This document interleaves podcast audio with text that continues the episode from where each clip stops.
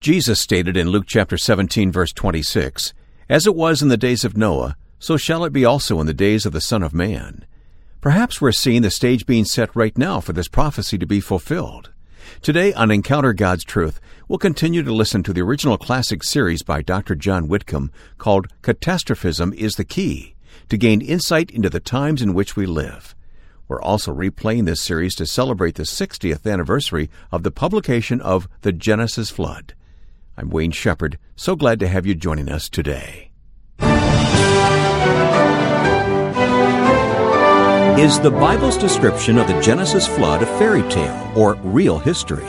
Scripture presents the flood as an actual historical event that began at a real time and place. In fact, the Bible says much about the chronology of the flood. And as our Bible teacher, Dr. John Whitcomb, will show us today on Encounter God's Truth, chronology is the backbone of genuine history. Hello, I'm your host, Wayne Shepherd, and we're in the midst of a short teaching series called Catastrophism is the Key. Last time we saw that catastrophism is the key to the past, washing away the millions of years that are offered by the teaching of evolution. Today we will begin to learn that catastrophism is also the key to understanding the world that we see all around us in the present. Here to explain this important truth is Dr. John Whitcomb. Friends, I greet you in the name of our Creator, our Lord, and our Savior, Jesus Christ, the Son of God. I invite you to join with me as we analyze catastrophism the Key to the Present, Part 1 How that Genesis Flood Transformed Our Whole Perspective on How the World Began. Listen now to Genesis chapter 7, verse 11. In the six hundredth year of Noah's life, in the second month, on the seventeenth day of the month, stop right there. Why such intricate, detailed chronology? The year of his life, the month, the very day. It's because God is saying that chronology is the backbone of genuine history. No history has ever happened or will happen without time sequences. And so we say, Thank you, God, that it doesn't start like this. Once upon a time, long, long ago, there was a man named Noah, which is another way of saying it's just a legend, a myth, there never was such a person. Now, what happened that amazing day in his life? Listen carefully now. On the same day, all the fountains of the great deep burst open and the floodgates of the sky were opened, and the rain fell upon the earth for forty days and forty nights. Global catastrophe. Now watch carefully. All the fountains of the great deep, the ocean basins, did what? They burst open.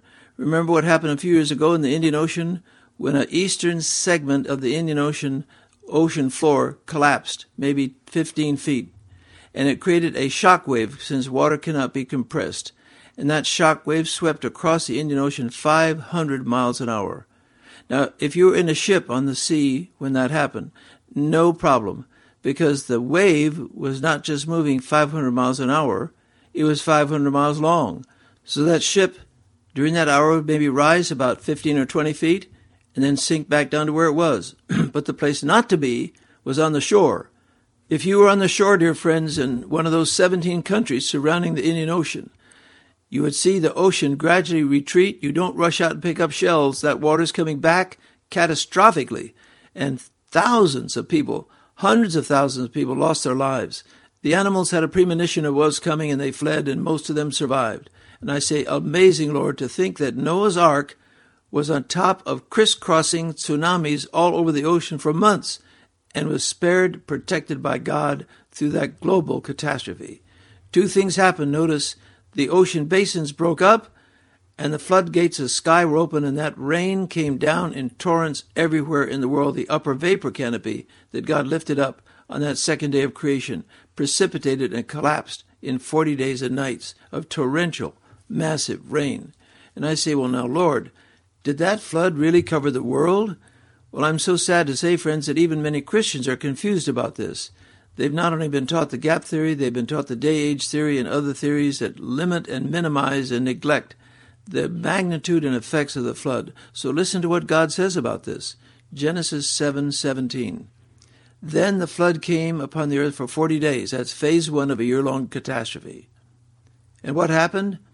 The water increased and lifted up the ark. Watch those words, the ark, so that it rose above the earth. Verse 18 and the waters prevailed. They were inescapable, irresistible. They prevailed and increased greatly upon the earth. And the ark, watch those words, the ark, floated on the surface of the water. And the water prevailed more and more upon the earth. I mean, it was just an enormous catastrophe. So that what happened? Watch now, so that all the high mountains everywhere under the heavens were covered. My, what would happen today if a hill in Indiana, where I live, was covered with water for a week? Just one hill. Now think of it, for one week. It would have to have a similar depth all over this planet for that amount of time to maintain that depth in that place and every coastal city from London to Shanghai to Rio de Janeiro would be wiped off the map. But that is not what the flood was. It wasn't one high hill covered with water for a week, friends. Now listen. All the high mountains under the whole heaven were covered for months. Really? Now listen to verse 20. Here's the climax. Here's the ultimate, the final statement. The water prevailed 15 cubits higher, that's 22 feet, and the mountains were covered. Now stop right there. How high was Noah's ark? 45 feet high. So when it was fully laden with its precious cargo, it sank about half its height into the water, about a draft of 22 feet, 15 cubits. So in order for that ark to float over the whole world for all those months, every high mountain had to be covered by at least 22 feet of water. There wasn't one square foot of this planet covered by less than 22 feet of water the flood covered the world. Well, of course it did. Notice what God said about the ark, the ark. Why would Noah have been required by God to spend 120 years building a gigantic barge to escape a regional deluge? Maybe the Tigris and Euphrates River Valley. That's a popular idea that only Mesopotamia was covered. Friend, that reduces the whole Genesis flood narrative to absurdity. 120 years to build an ark to escape a regional flood. All he was all he needed was a, a one day warning. He could have moved with his family far from the danger spot, to say nothing of the rest of humanity and the animals and birds of the world. But you see, the ark, the ark, that's the key. That ark was the only bridge from which pre flood air breathers, people and animals, could move to the present world and survive. We've seen pictures of Noah's Ark, haven't we? Funny cartoons, bathtub shaped thing with maybe a couple giraffes sticking their necks out the top. But it was no laughing matter for those people, friends. It was the unique 100,000 square foot bridge for antediluvians to move alive to a post deluge world in which we now live today. No laughing matter at all. And I say, Lord, I'm amazed at the ark. Well, I'm sure that Noah was amazed too when God told him to build it. Uh, turn back to Genesis 6 and listen to what happened to the ark and Noah, who had built it. Just before the flood struck the earth, God said to him, Genesis 6:19, "Of every living thing of all flesh, you shall bring two of every kind into the ark, to keep them alive with you. They shall be male and female, of the birds after their kind, and the animals after their kind. Now, watch this of every creeping thing on the ground after its kind. That would include every reptile, lizard, and dinosaur that God ever put on this earth. Wow. I'm sure by now Noah's heart was sinking. 120 years to build. How am I going to collect all these animals? Impossible. So thank God for the final words of this command. Now listen. Two of every kind shall come to you, Noah, They'll come to you. You don't have to go get them. They'll come to you to, to keep them alive. What a miracle of God. And so, friends, during those final seven days before the flood struck the earth, while the door of the ark was still open, God marvelously, yes, miraculously, led two each of the air breathers of the world in a magnificent parade to the ark. And the godless world watched in astonishment, in a state of shock, knowing as they see these animals moving to the ark, they, they must have had a premonition, they thought, of a coming catastrophe. So let's get out of here. We're out of here. Let's climb the hills. Surely this catastrophe is limited and localized. Famous last thoughts. The higher they climbed, the higher the water rose and picked them off by thousands and millions. Dr. Henry Morris estimated there could have been a billion people on the earth at the time of the flood. Hundreds of millions of people were picked off by the rising waters and drowned. I've always hoped, I've always hoped, that just like the dying thief on the cross who had no hope of escape, some drowning people who had heard Noah preaching believed and were saved before they died. You remember what God said through Peter about the ark? The long suffering of God continued while the ark was being prepared. What an, a spectacular visual aid that ark really was. And I say, dear friends, that those people who drowned in the final days before the flood wiped out the world were extremely depraved people. Now, now look, look back at Genesis chapter 6. The Lord was sorry, verse 6, that he had made man on the earth, and he was grieved in his heart. And the Lord said, Here's a loving God, so loves the world, remember, that he gave his Son to die for us. Here's what the world was like before the flood. And the Lord said, I will blot out man whom I have created from the face of the land, from man to animals to creeping things to birds of the sky, for I am sorry I made them. Why? Because in verse 5, the Lord saw the wickedness, uh, wickedness of man was great on the earth. Now listen, that every intent of the thoughts of his heart was only evil continually. My, how can anyone be that bad? And I say, Lord, thank you for your common grace that protects the human race today from being as bad as it wants to be, as it could be, especially with demonic influence. And I say, Lord, I just can't imagine how awful that world was. But wait, one man found grace. Noah found grace and favor in the eyes of the Lord. And here's the records of the generations of Noah. And here, read this now. Listen now carefully. Genesis 6, verse 9. He was a righteous man. That doesn't mean he was sinless and perfect. Neither are you and I, as believers. He was blameless in his time, and he walked with God. He exhibited, to some extent, the grace of God in his life toward his family and toward the whole world. Now, the the amazing thing about this, dear friends, and I, will share something of my experience too about this. It says in verse 11, the earth was corrupt in the sight of God, and the earth was filled with violence, and God looked on the earth, and behold, it was corrupt, for all flesh had corrupted their way upon the earth. And God said to Noah, The end of all flesh has come before me, for the earth is filled with violence because of them. And behold, I'm about to destroy them with the earth. The earth was corrupt, corrupt, filled with violence, filled with violence. We can't even imagine how awful that world was.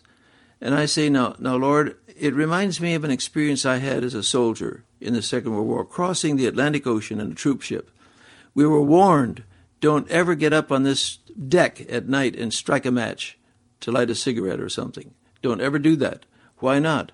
Because out there in that water are German submarines, U boats, with periscopes circling the sky to watch for a light to flash on. They would aim a torpedo at that light, knowing that that light wasn't sitting in midair, but was on a deck with maybe a thousand soldiers in that ship and they'd all go to the bottom of the ocean. Guess what, friends? We all cooperated. Not one soldier died crossing the Atlantic. Merchant ships, by the hundreds, yes. A troop ship, never. We zigzagged. We had airplane coverage. We, we obeyed that warning because here's the point a little light can be seen a long ways off if the darkness is deep enough. And before the flood, Noah didn't have to be that wonderful a person, but he was absolutely conspicuous because he was a little light in the midst of a deep, deep darkness of human depravity. And so you see, friends, God didn't just wipe out the world by a flood for no reason. No, we can't imagine how bad the situation really, really was. And so, friends, as now Noah and his family, with amazement, saw these thousands of birds, mammals, reptiles, including dinosaurs, under God's protective hand and direction coming into the ark. How in the world is he going to feed all these animals? How is he going to take care of them? And I'm sorry to say, friends, that many people say that proves the flood was impossible. But wait a minute. Wait till God tells you what happened. Look at the last verse of chapter 7 of Genesis. Genesis 7:24. And the water prevailed upon the earth 150 days, five months of global catastrophe. Surely, surely by now, everyone in the ark was either dead or wished they were. Wrong. Listen to what happened. Genesis 8 1. But God. Now, you know, that's true of you and me today, isn't it, friends? Things look hopeless. We're in despair. What's going to happen to the world? But God. But God. God has a plan. Now, what was the plan? Now, now listen carefully. But God remembered Noah and all the beasts and all the cattle that were with him in the ark. He remembered them. You say, well, what does that prove? I'll tell you what it can't prove. It can't prove that God was so busy bringing the flood that he temporarily forgot Noah and the animals and then woke up and said, oh, yes, there they are, and he remembered them. That borders on blasphemy. We, you mean we worship a God who can't think of two things at once? No, every Jew knew what that verse meant. God remembers Zachar, special Hebrew verb that means what? That God takes care of people, makes every provision for people whom he remembers. Just like the thief on the cross, that Jew, in his dying moments, said to Jesus, Lord, remember me when you enter your kingdom. And he certainly didn't, mean recall I was here. What comfort would that have brought him? He meant meet my total need. And you know what Jesus said to him that moment? This day shalt thou be with me in paradise. I heard your prayer. I have met your need totally and forever. So let's look back at that verse as a Jewish reader would read the Hebrew Bible. Are you ready? Genesis 8 1. But God took total care of Noah and took care of all the beasts and all the cattle that were with him in the ark. Now, how do you think God took care of those animals?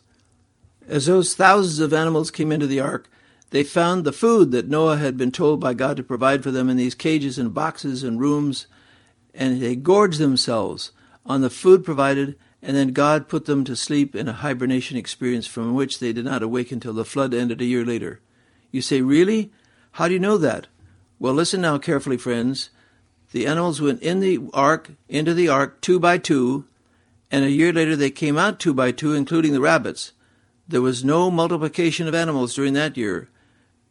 Hibernation. What an amazing phenomenon that is. We were given a guided tour one time of Mayo Clinic Animal Experimentation Lab a few years ago. Thousands of animals in cages and boxes in these rooms for experiments. And the, our guide said, folks, there's two things we'll never understand about animals migration and hibernation. And he told us about animals that migrate across the world. How in the world do they get to where they're going? But he said, you know, hibernation is even more amazing. A gigantic bear stuffs himself with food in the autumn, waddles into a cave, practically drops dead. Heartbeat, pulse, yes, almost totally motionless. For months. Come spring, he wakes up, goes out of the cave, life begins again. Don't you try that, friend. That is an amazing provision of God for many animals in the animal kingdom. But on this special occasion, during that year of the flood, Noah and his family didn't have to lift a single finger to take care of those animals. They couldn't even if they had wanted to. God took care of the animals. I agree. I agree with our guide who said, God can do this. God can do this. Thank you, Lord. And that, of course, is confirmed by Genesis 8:17, isn't it? Listen to this statement. When the flood finally ended, 371 days later, God said to Noah, Bring out with you every living thing of all flesh that is with you, birds and animals and every creeping thing that creeps on the earth. That three things will start happening now. One, that they may breed abundantly on the earth, not in the ark. See that point? And be fruitful and multiply upon the earth. And when they came out of the ark, they all totally obeyed God's direct. No animals disobeyed God, just people do. And they began ever widening concentric circles of repopulating the world, moving across continents and islands of the sea. And it's amazing how that migration has continued to this very hour. You remember in the late 1700s, the British first arrived in the Hawaiian Islands with Captain Cook. The natives murdered him the rest of the crew finally got back to England and told their story. What kind of animals do you think they found on those islands? Animals that evolved? No, nothing has ever evolved anywhere ever. Animals that were created? No, because every created animal in the world was destroyed except those in the ark. They came by migration. Animals that could swim or fly or float on rafts. Amazing phenomenon. Animal migration. And I say, Lord, thank you for giving me these amazing insights into the magnitude of the flood, how you took care of Noah and the ark and the animal kingdom that survived to repopulate the world. Help me to have the key in my heart and mind of this tremendous catastrophe, the like of which there will never again be in the history of this world. Thank you, God, for what you've told us. That is author and theologian Dr. John Whitcomb, and you are listening to Encounter God's Truth and a series called Catastrophism is the Key. I'm Wayne Shepherd reminding you that you can hear this message again at sermonaudio.com forward slash Whitcomb. And in fact, Dr. Whitcomb, I have a question for you that is directly related to today's teaching. In Genesis 6, we have a very interesting passage that talks about the sons of God marrying the daughters of men. Can you explain all of that for us? Wayne, this is my answer to a very difficult question. Who were the sons of God in Genesis chapter 6? Now listen to what God tells us. Now it came about when men began to multiply on the face of the land, and daughters were born to them, that the sons of God saw that the daughters of men were beautiful, and they took wives for themselves whomever they chose. Who are these people? Well, friends, you can tell immediately there's something wrong here. These aren't spiritual men. They're not righteous angels. Of course, you understand that in the Old Testament, sons of God, B'nai Elohim, always means angels, direct creatures of God. They had no moms or dads. They were directly created by God, like Adam was. These sons of God were angels, but what kind of angels is the question? They were not good angels, because you see what they did? They came to, to mankind, saw the daughters of men, and took wives for themselves whomever they chose. Doesn't sound like a loving relationship, does it? Something's wrong. In fact, we know something is wrong because the next verse says, Then the Lord said, My spirit shall not strive with man forever, because he is also flesh. He's carnal, he's self centered, he's evil.